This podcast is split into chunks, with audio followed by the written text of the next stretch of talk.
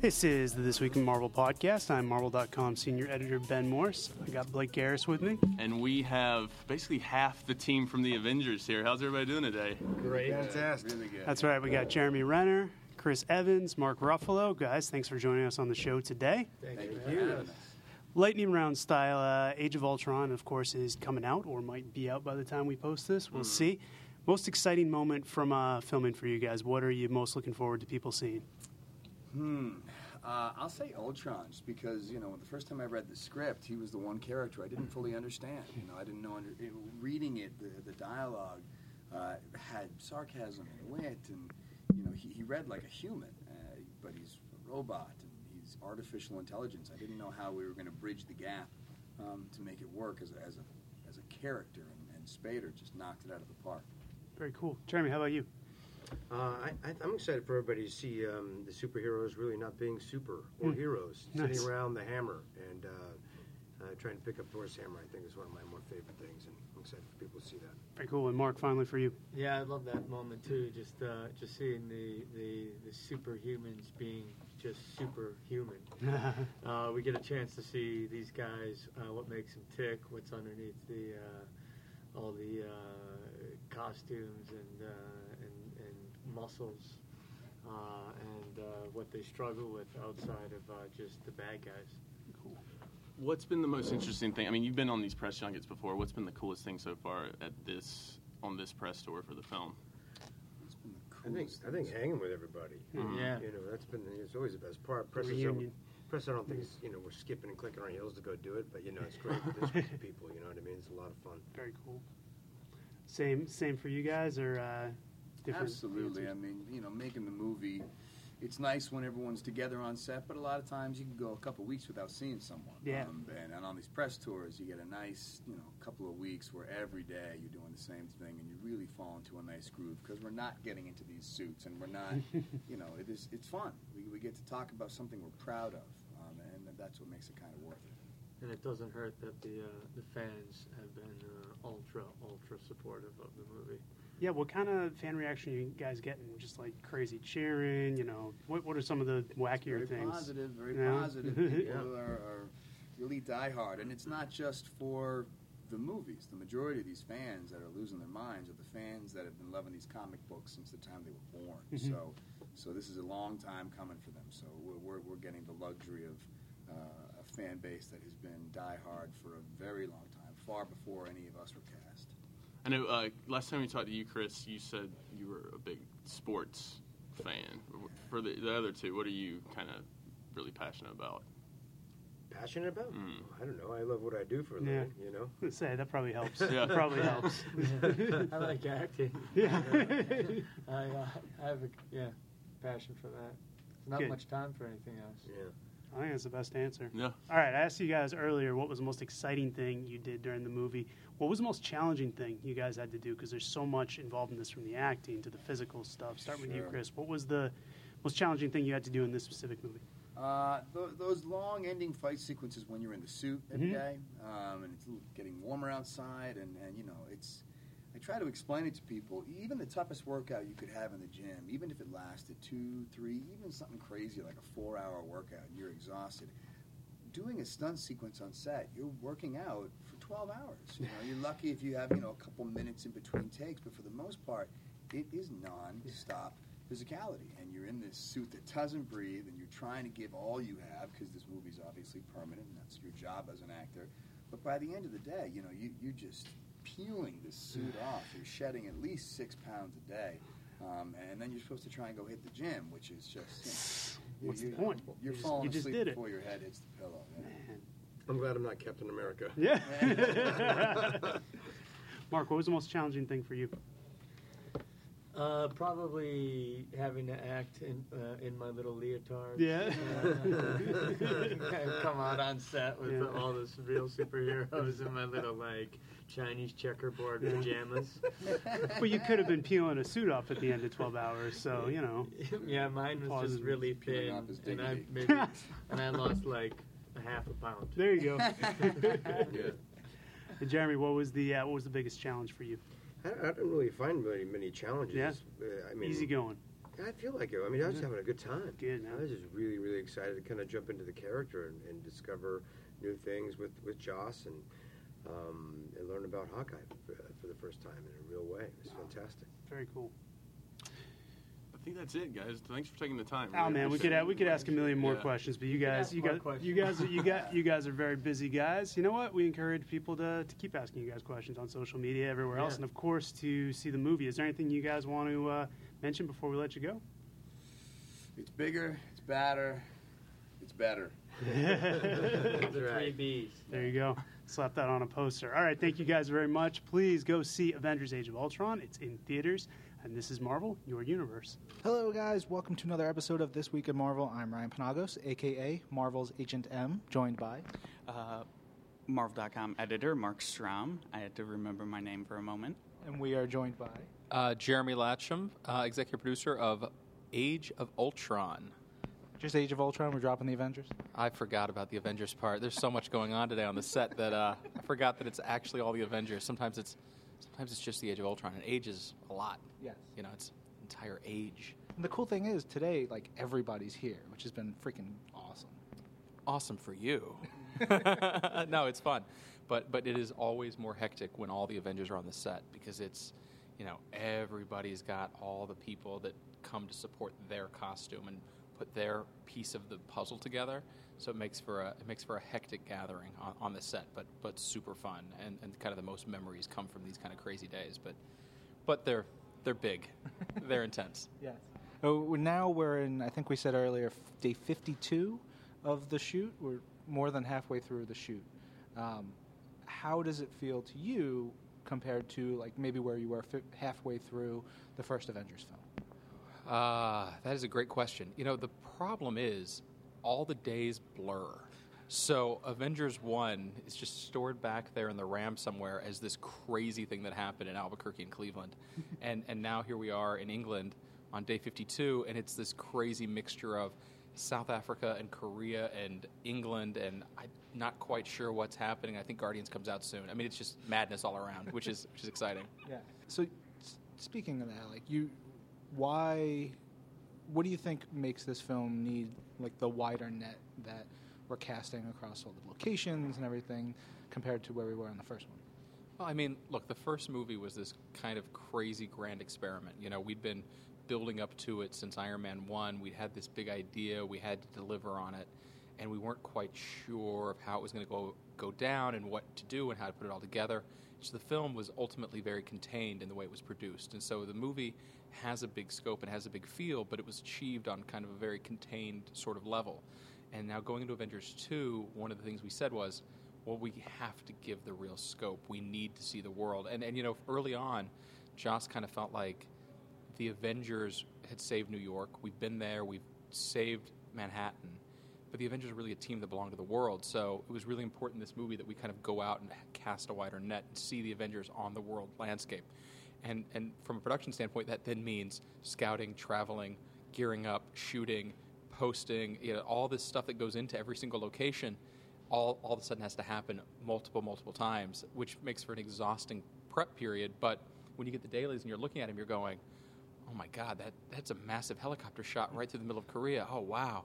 And you really start to open up this bigger canvas. And, you know, we keep it grounded with the characters. At the end of the day, the emotional connections between the characters, I think, are the small, intimate things that we love from the first film. That's the goal, at least, is to kind of make it those, those same kind of mm-hmm. character moments.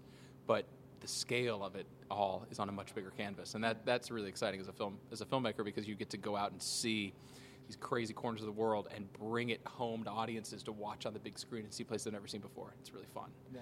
You know, and sort of going back to that, you talked about how Joss wanted to show like the Avengers of the world, and that's really what started this in the development process. And I was curious, you know, going back to that initial pitch from Joss, what was that for this movie, and how did the sort of development process of this over the course of the last two, two and a half years shape up? Well, I mean, from the early days of, of this movie, Joss wanted it to be Ultron. You know, that was something we talked about at the end of the last film. And kind of coming into this movie, we knew it was going to be Ultron. And, and somehow Ultron, because of the kind of powers he has and the, the kind of the world being such a small place now thanks to technology, it just made it a global story. Like it just inherently it became a global story because it's not like you're going to keep Ultron contained in New York. I mean, it, it, just by definition of the way the world works, if something happens in LA, it's all around the world in two seconds because of technology. And so, Ultron being this very much technologically rooted villain, the story just opens up right away as you start to tell that tale. And I think uh, I think that that kind of led us down that path early on. You know that we were going to be seeing more of the world. Um, so you went from Avengers to Guardians back to Avengers. Yeah. How, how do you, how are you sane at this point?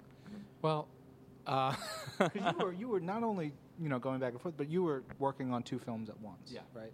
Yeah, I mean, essentially, we uh, we knew that you know, Avengers one came out in 2012. Avengers two wasn't going to come out until 2015, and Kevin early on said, "All right, well, what are you going to do in between?" I said, "Well, we're we're working on Avengers two," and he said, "No, no, no, you gotta gotta have another movie in there." Uh, So. Uh, Jonathan and I started working. Jonathan Schwartz and I started working on on Guardians together, and it was always kind of with the understanding that I would be involved, help uh, get the thing up and running, and then not be there the whole time. So that that's basically what happened. Was you know Joss and I were working on this early on, Jonathan and I were working on Guardians early on, and then at, at some point Joss left to go do the Shield pilot, and I went with Jonathan, and we got Guardians up and running, and then J- Guardians really became Jonathan's movie. You know, he was working with James directly every day, and the two of them were on the set, running around. You know, kind of the Marvel tradition of, you know, all of a sudden you're thrown on the set, just like just like I was on Iron Man One. Jonathan was just thrown on the set of Guardians, and you know, figuring it out it was really fun for him. He had a great time, and I think the movie's really come together. But the whole time you're running back and forth, and it's it's fun. I mean, it's like how could you complain? And it also helps inform everything because you're stitching. You know, we're stitching the whole universe together, and so being on Guardians and knowing where the cosmic side is going and how it's developing definitely you know you can keep it in mind more as you're developing this side of things and you know as we start talking about infinity stones and you know how many infinity stones have been seen in the world and you know what infinity stone does the collector have now and is there another infinity stone out in the cosmos somewhere you know is there an infinity stone in this movie? It all starts weaving together and it's really fun being at the epicenter of that and going oh okay well this happens over here. Well hold on. Hey Joss so all right so james is doing this on this movie and so we should do this on this movie and let's let's bring it all together and spin all the plates at once and hope they don't break.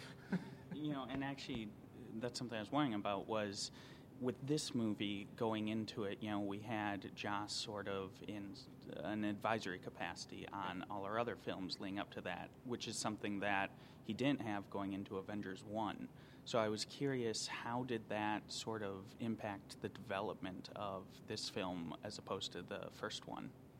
Well, it definitely was the case that on the first movie, Joss came into it late. So when he walked in the door, he was picking up a lot of pieces that had al- already been like put on the game table, you know, and it was like these are the cards we've already dealt the hand. Mm-hmm. And on this one, you know, going into phase two with Avengers: Age of Ultron at, at the tail end of it, it was definitely like Joss was involved the whole time as we were picking what cards to play, and so it made it really fun and, and really interactive, you know. And, and, and, and Joss inherently understood because he's a filmmaker. I think he inherently understood that every filmmaker needs their own space. They need their ability to make their own movie. And it was never, you know, the situation of, well, I'm the consultant. I'm going to tell everyone what to do. It was very much this collaborative environment that we all kind of created together. And, you know, Kevin Feige, like always, fosters that sort of interactive creativity. And that's part of what makes the Marvel Universe so much fun is because we're telling these big stories all at once, and everyone has to play nice and get along, and we all learn from each other. And I think that you know having Joss involved in that from the mix, from the beginning of the mix on on Age of Ultron was really great, and I think he was really helpful, you know, informing things on Guardians and, and really helpful informing things on the Dark World and helpful informing things on uh, Winter Soldier, and it was it was really fun like being a part of that, you know, as we looked at the pieces as they you know came together from the outset.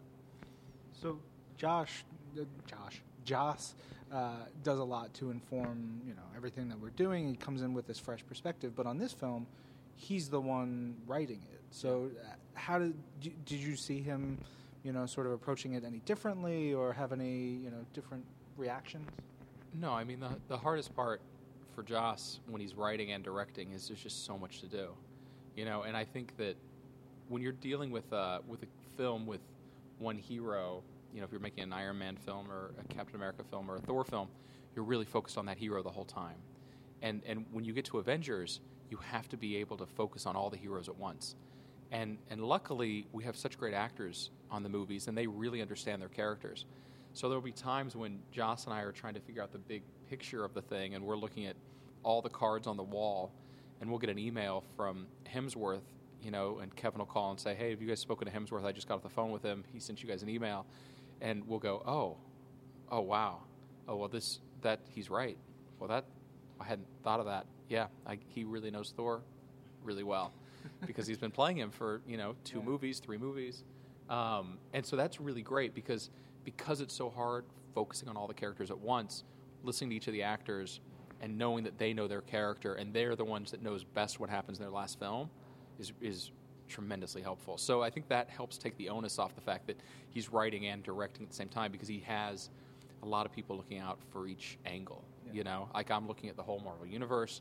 Uh, each of the actors is looking at their character, and then Joss is balancing it all on this one plate. You know, just the Avengers: Age of Ultron plate, because you can't get lost in the fact that, oh well, we're you know once Joss steps into Avengers, you can't go, oh well, we're setting this up on Captain America three, so I got to be aware of that, and this on Iron Man three, because at some point you just have to focus on this movie and say this is above all, because at the end of the day, as we always say at Marvel, like every single movie could be our last film. You know, this is this is the, the every time we go to the to the gate, we want to come out with something great.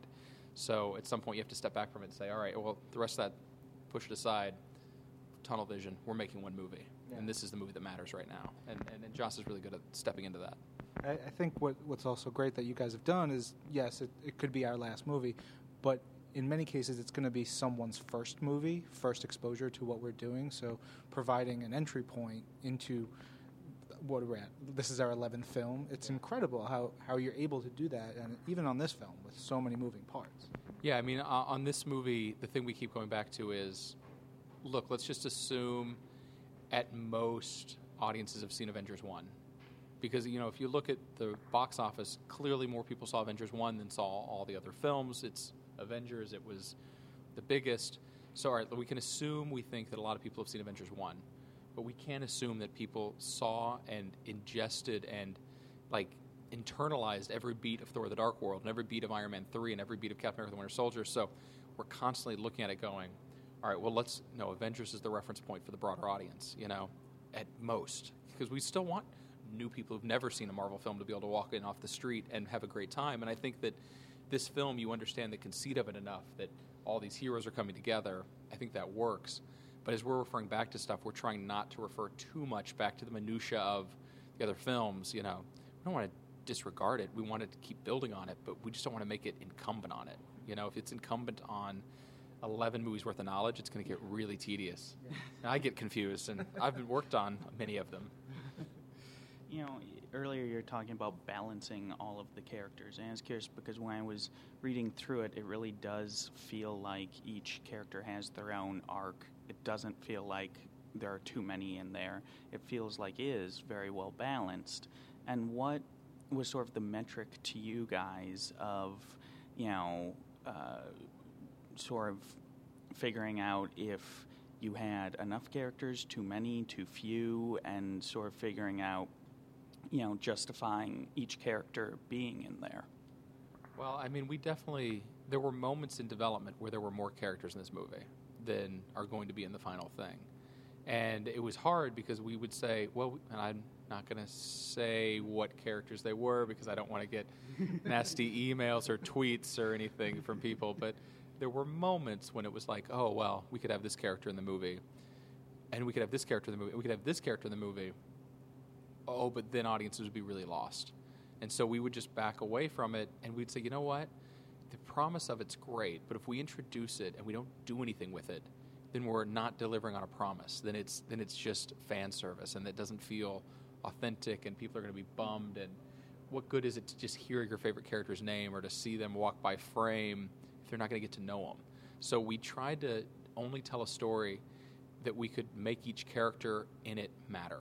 And so I hope that when you see the film, that every character in the movie is in there for a reason. And it's not like we just stuck in, you know, a bunch of random characters and, and had like a roll call. You know, it really does feel like we're with Wanda and Pietro because Sokovia matters to the story, and that's where they're from, and that's that's kind of the story that we're telling, and their angst and their the the feeling of you know the world being against them, and the man not caring about their part of the world. That's part of this thing, you know, because for you know for the story, you know, we want little we want the the, the, the the little person to matter to the story, like the people on the street, like the guy that doesn't feel like the world's listening to him. That's who this movie's about. That's who these heroes are for.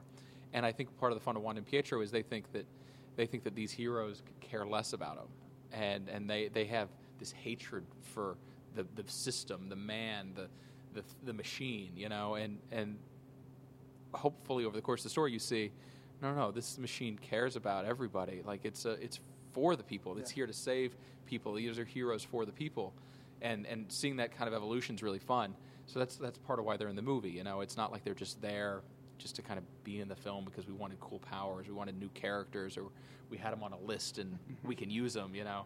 I mean, we have to check the list before we use people. That the lawyers make us do that. But Oh, and there's a list. Oh, there's a very long list, and some characters aren't on it that we want, and sometimes we get bummed. But you know, but for the most part, we have so many great characters, and We, you just talked about Pietro and Wanda, but what about the two other? And there are a number of characters in this film introduced, but the two who come to my mind most prominently are Vision and Ultron.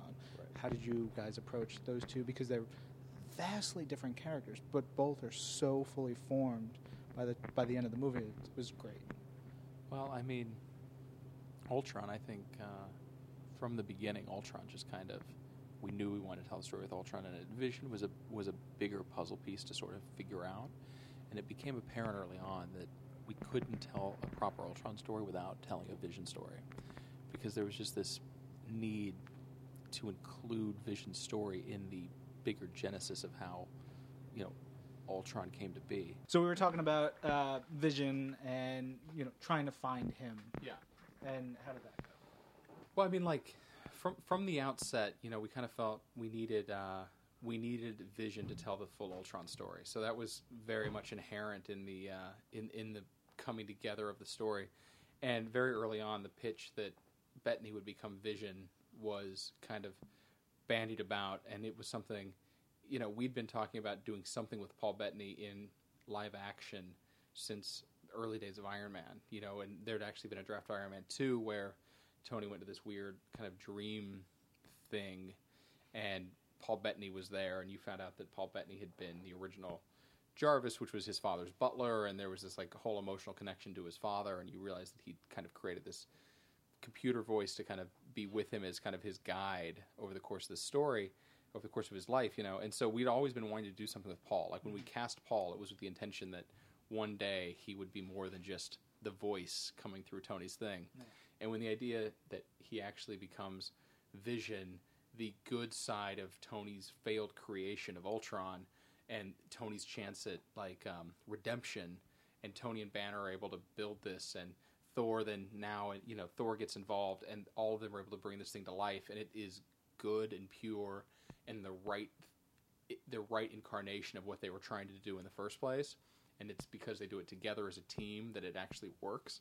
When that idea came along, it was like, oh, well, that's super cool, and that really kind of tied the whole thing together, and you know, it's, it makes it it makes it really fun. It's it's funny. Jon Favreau was visiting the set today, and he saw Paul in the full Vision costume, and he turned to me and goes, "Oh my God, what'd you do to Jarvis?" And it was just like this great moment of like, "Oh my God, it's such an evolution! Like so many years of this Yeah. all coming together." And it's he was like, "Oh, it's so smart. It makes me so happy." You know, it's just fun watching it kind of come together and see that that all turn into something. That's great. And then on the the flip side of that, we have Ultron, Yeah. who, and I, I told you this this morning is I loved his voice. I loved his the personality because it's not, it's really not what one expects Yeah. when you when you think you know a giant monstrous robot villain. Yeah. Well, from from the outset, you know, the first thing Joss said when we were developing the film was Ultron, and the th- second thing he said was James Spader. And you know, as soon as he said that, it became apparent that this is not just we're building an eight foot tall robot that wants to take over the world. I will destroy you. It was like there's something new to be done here with this whole thing. And the idea that it came from Tony, which was something we talked about early on. You know, we knew we wanted.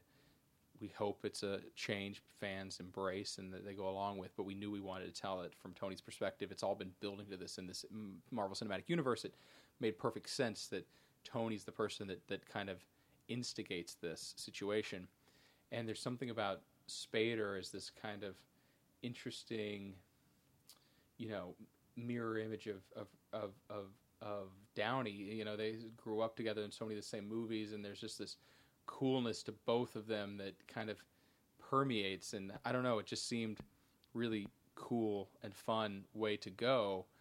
And so, yeah, I mean, the voices, it, it really derives from Tony, you know, and and it really is seeing the inside of Tony's soul in a cool way. And I think that part of where it comes from. And I think there's a couple moments in the script that I really enjoy where, you know, where Ultron says something and someone goes, "Wait a minute, that's what Tony Stark said to me," and you go, "Oh man, this is really his.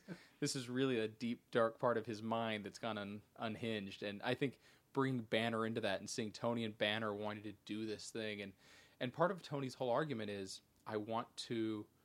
The mission is to save the world, That doesn't mean we have to do it ourselves by hand and that's where he loses the mission is that you do have to do the work yourself. You do have to be a hero. You can't you can't sub it out. You can't it's not about technology it's about people. And it's about people and people matter. And tony loses track of that often. And that technology side of him that just runs runs amuck is always out there trying to catch up with him. And it's really fun to watch. Well, and one of the coolest things to me that I wasn't fully expecting was sort of the humor that comes out in Ultron's voice. You know, and not necessarily that he always means to be fine, but that there is just this sort of idiosyncratic way to his speech patterns. And is that something that came out of wanting to mirror uh, Tony as well, or was that from somewhere else? No, I think a lot of that is like mirroring Tony and, and seeing it kind of derive from, you know, it, Natasha says at one point he's he's been through our files. He knows more about us than we probably know about each other, and there's definitely this notion that he's child of the Avengers, that he was born out of their dysfunctions and their their hopes and their dreams and their aspirations, and they want to save the world. And I think he's I think Ultron's looking at the world saying, yeah, I'm happy to save the place. The best way to do it is to get rid of people. They're clearly the problem. They're always on the verge of destroying the place. They're not very strong. They're not very smart. Yeah, I very simple solution here. It's just get rid of you guys. You're the ones that aren't strong enough. And I think that I think that that makes sense. And I think that's ultimately probably how Tony Stark feels, or else he wouldn't be building so many Iron Man suits and creating Jarvis to be so powerful. And and you know, I think Tony looks at the world and thinks people are kind of stupid. Like I, I mean, I don't think it's uh, not his most endearing quality, and I think he's always fighting against it. And I think he, you know, part of his humor is his self-deprecating sense of you know worldview. But yeah, I mean that that voice definitely comes out of that for sure in a fun way, and hopefully it hopefully it plays and it's uh it's unexpected, you know, and it definitely Spader's interesting and he's really fun to watch perform. I mean, seeing him in the motion capture suit and seeing him bring Ultron to life and bring these words to life, you realize that it's not just you know an actor in a voice booth somewhere voicing something that that 30 guys in uh, a visual effects company created on a computer. It really is bringing a character to life, you know. And I think this whole idea of technology allows us to bring all kinds of characters to life, and an actor can give a performance anywhere is really interesting, and kind of we're pushing the envelope a lot on that level. I- think we're doing that as well more with Mark Ruffalo as Hulk in this film, right? Yeah, yeah. I mean, uh, you know, Ruffalo has been spending a lot of time at Imaginarium uh, with uh, with Andy Serkis's gang of of crazy motion capture performers, and we've built a motion capture set here, a motion capture stage here at Shepperton that we're working out of a lot. And Joss and Spader and Ruffalo have been in the volume, like working on these characters and turning them into true, you know, performances. And it's really cool that that Mark gets to play Banner, but that Mark also really gets to play the Hulk. And one of the best relationships in the movie, uh, when you see the film, one of the best relationships in the movie is the relationship between Banner and Natasha. And there's an equally interesting relationship, in my opinion, between Hulk and Natasha. And I think it's her ability to get both sides of him that really makes their relationship interesting and makes it work. And what you kind of realize over the course of the movie is she's very similar to Banner, mm-hmm. and she also sees herself as very similar to the Hulk. I think there's a great, beautiful symmetry there that she can kind of relate to both these guys, and I think it's gonna be a really great relationship. But a lot of that, you know, you couldn't do that if you can't really bring the Hulk to life. You know, you have to be able to have Ruffalo drive that performance as the Hulk if you're going to tell that kind of emotional story. Um, so, in terms of the emotional story, there's also this this great humanity uh, at the crux of it with with Hawkeye, I think. And Hawkeye, for me, was the one when I was reading the script, I was like, yes, this is this is like he stood out above the others in my first read through um, because there's so many elements there. What were you guys looking for with that? Well, I think you know one of the uh, couple things. One, I think Jeremy Renner's an incredible actor, and we all wanted to give Jeremy Renner a great part because we looked at the first film, and everybody loved Hawkeye, and it was in spite of the fact that Hawkeye didn't have much to do. I mean, he was under Loki's thrall for three quarters of the film. He had a couple great hero moments in the back half of the movie, but he didn't have a fully developed character in the way the rest of the movie, the way the rest of the characters did. And part of that was, you know, the first film was just so big, and we had written, or Joss had written a really interesting part for for for, for Jeremy. And then over the course of development, like you know, things are too big and things are too long, and they started getting pared back, and his part just kept getting smaller. And you know, we all kind of felt early on in development that we owed it to Jeremy and we owed it to fans to learn more about Hawkeye. So that was like very early on a mission, you know, from from Joss was I want to tell more story about Hawkeye. The other thing was that, you know, with Renner, you want to give him real dimension to play. You know, and so the story that we wanted to tell, we wanted to kind of play it against type and play it against what people probably thought was going on with Renner. And so the way that you know, and it, it's a big spoiler, and we something we don't want anyone to know before the movie comes out. But as the story progresses and you find out the secret that he's been carrying with him, you know, I think it's going to be pretty pretty unexpected, and I think that it gives this great emotional relationship.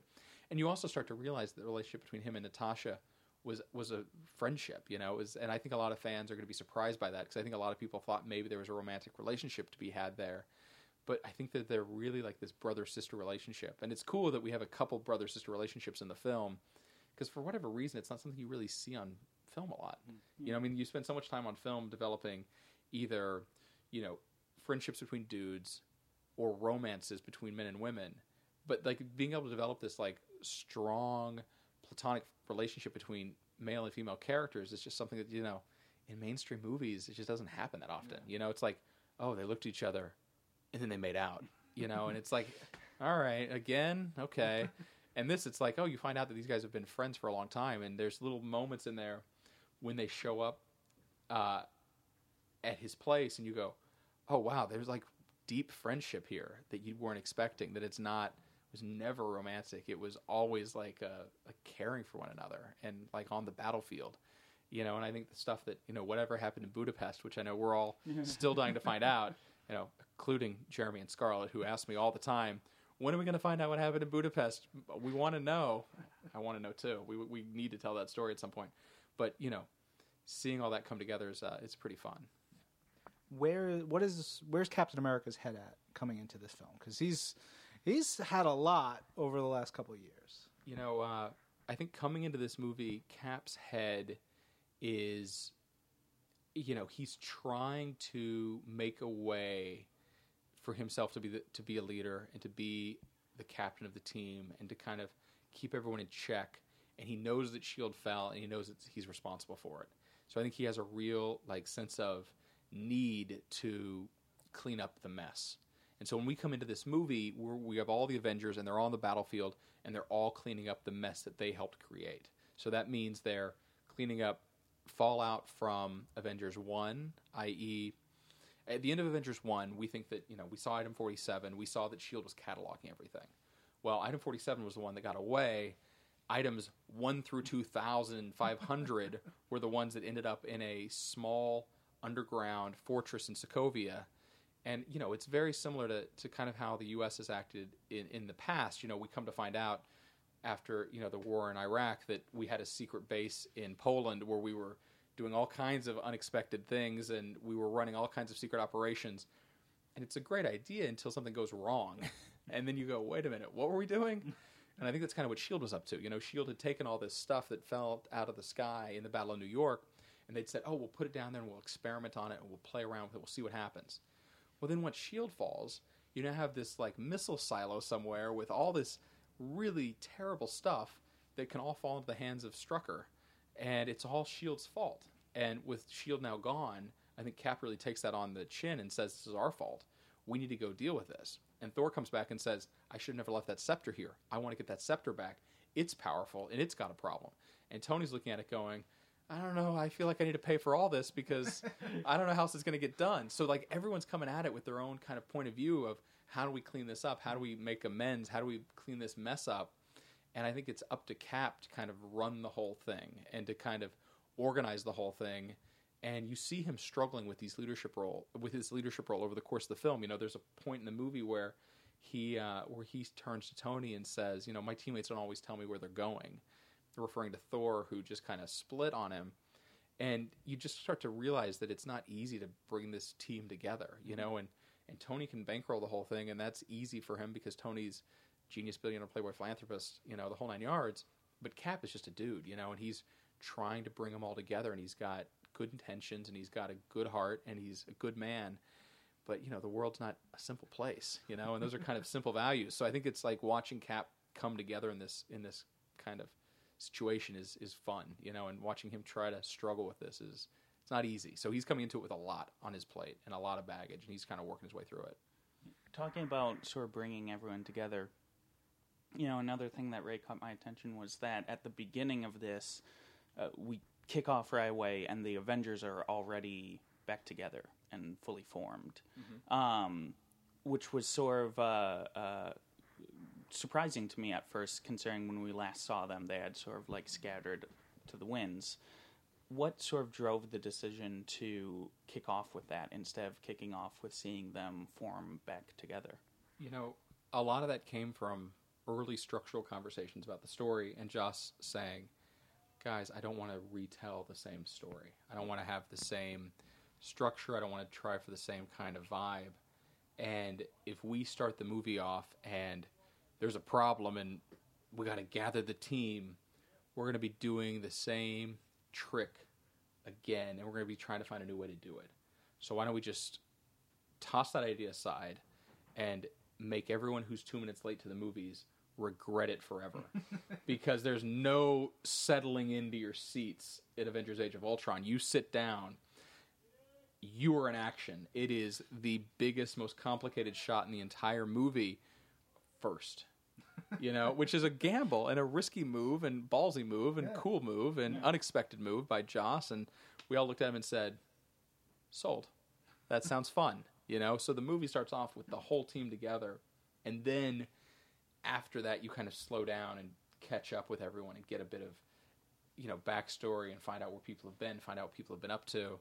But you know, the first image of the film is just the whole team cresting a hill in action, posed, exciting, kicking ass. Like there they go, and then we kind of settle into the film after that. But I think it's, it makes for an unexpected journey because you start off right out of the gate. These are the Avengers. They're a team. They're superheroes. When you saw them last, they were having shawarma after a battle. This is the next one. Go. Yeah. There's there's a great line. Uh, I won't say it verbatim, but they're- talking about oh we've we've run into people like these before. Like so, there's the idea that there are adventures, and it's Yeah. just like the comics. It's you don't see everything they do, and you don't see every fight they fight, but there there's a lot going on. Yeah, I mean, clearly they, you know, they rebuilt Stark Tower, turned it into Avengers Tower. They poured a lot of money into building a new Quinjet, developing new gear, new costumes, new uh, uh, weaponry.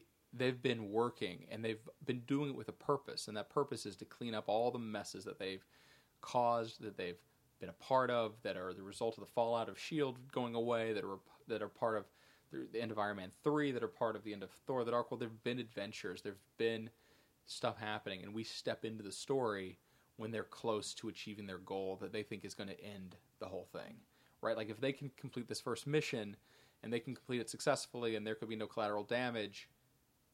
You know what? we, we, we worked it out. Things are good. But unfortunately for the Avengers, and, you know, fortunately for the audience, that can never be the case. So we get to see what happens after it doesn't all go right. And going back to the tone for a second, this movie has, I feel like, a very different one from the first one in some regards. Yeah. And I was curious, you know, because Joss has also said in other places, like you said, he wasn't interested in doing the same thing over again. He was interested in telling the next sort of iteration or the next evolution of the story. So, what was the balance for you guys between sort of keeping what worked from the first film and trying new things that audiences might not be expecting? Well, I mean, hopefully, hopefully the tone works, and everyone goes, "That was a great time and a great adventure." And hopefully, what works about it is, it still has the same great character work. It still has the same great humor. It still has the same great kind of banter between the people and and the fun that happens in between them. But the story itself is hopefully the structure is a different kind of structure, so it's not the same sort of build up that happened in the last film, and hopefully the tone of the villain and the tone of some of the some of the, the, the issues that our characters dealing with are a little bit more mature, a little bit darker, but not in a way that I think will be you know ostracizing to that broad audience of kids and families that love the Avengers. But you know, if you look at the Harry Potter films, which you know, being someone who looks at that kind of the the journey of these kind of franchise movies, you know, if you look at Harry Potter, audiences grew up with those movies, you know, and the, ki- group of kids came into it uh, on Harry Potter one, and then they graduated high school as Harry Potter eight was coming out, and uh, you look at this and you say, these kids that love this movie, they're a little bit older, and audiences are growing up with it, and people are joining it late, of course, but you want to keep having this evolution for, for fans as they as they grow older, and you want to see the story and the team and the dynamics kind of shift as time goes on. So real conscious effort to try to service that idea, but still have the same kind of humor and fun and tone. And I think that this movie delivers on the thrill level that the first one did, hopefully like tenfold. I mean, there's bigger action, there's more action, there's more big fun set pieces than the first one had by far. But the, some of the themes and stuff are a little bit darker and you know a little bit more mature. So it's a, hopefully it's the right balance between maturing as a franchise, but still keeping the roots of of what worked. I mean, we're really super conscious of making sure that everyone has that same fun tone, you know, because that's it's it's a great time at the movies, the first Yeah. movie. Awesome. Thank you, sir. Mark, you got anything else? Nope. Okay. That's it. Rock and roll. Um, you use Twitter a little bit, right? A tiny bit. Where would fans find you? You kn- can I tell you? Hold on. Let me get out my Pull out phone. your phone. Let me get my phone. Uh, I, I am not the most avid tweeter. Uh, I am. I want to make sure I send you to the right place. I am at J Latcham uh, at twitter.com. No, at J Latcham is my is my is my Twitter handle. Good. Well, there you go. We'll get you a couple more, and uh, it's awesome. Thanks for talking. Yeah, Appreciate it. This is Marvel, your universe.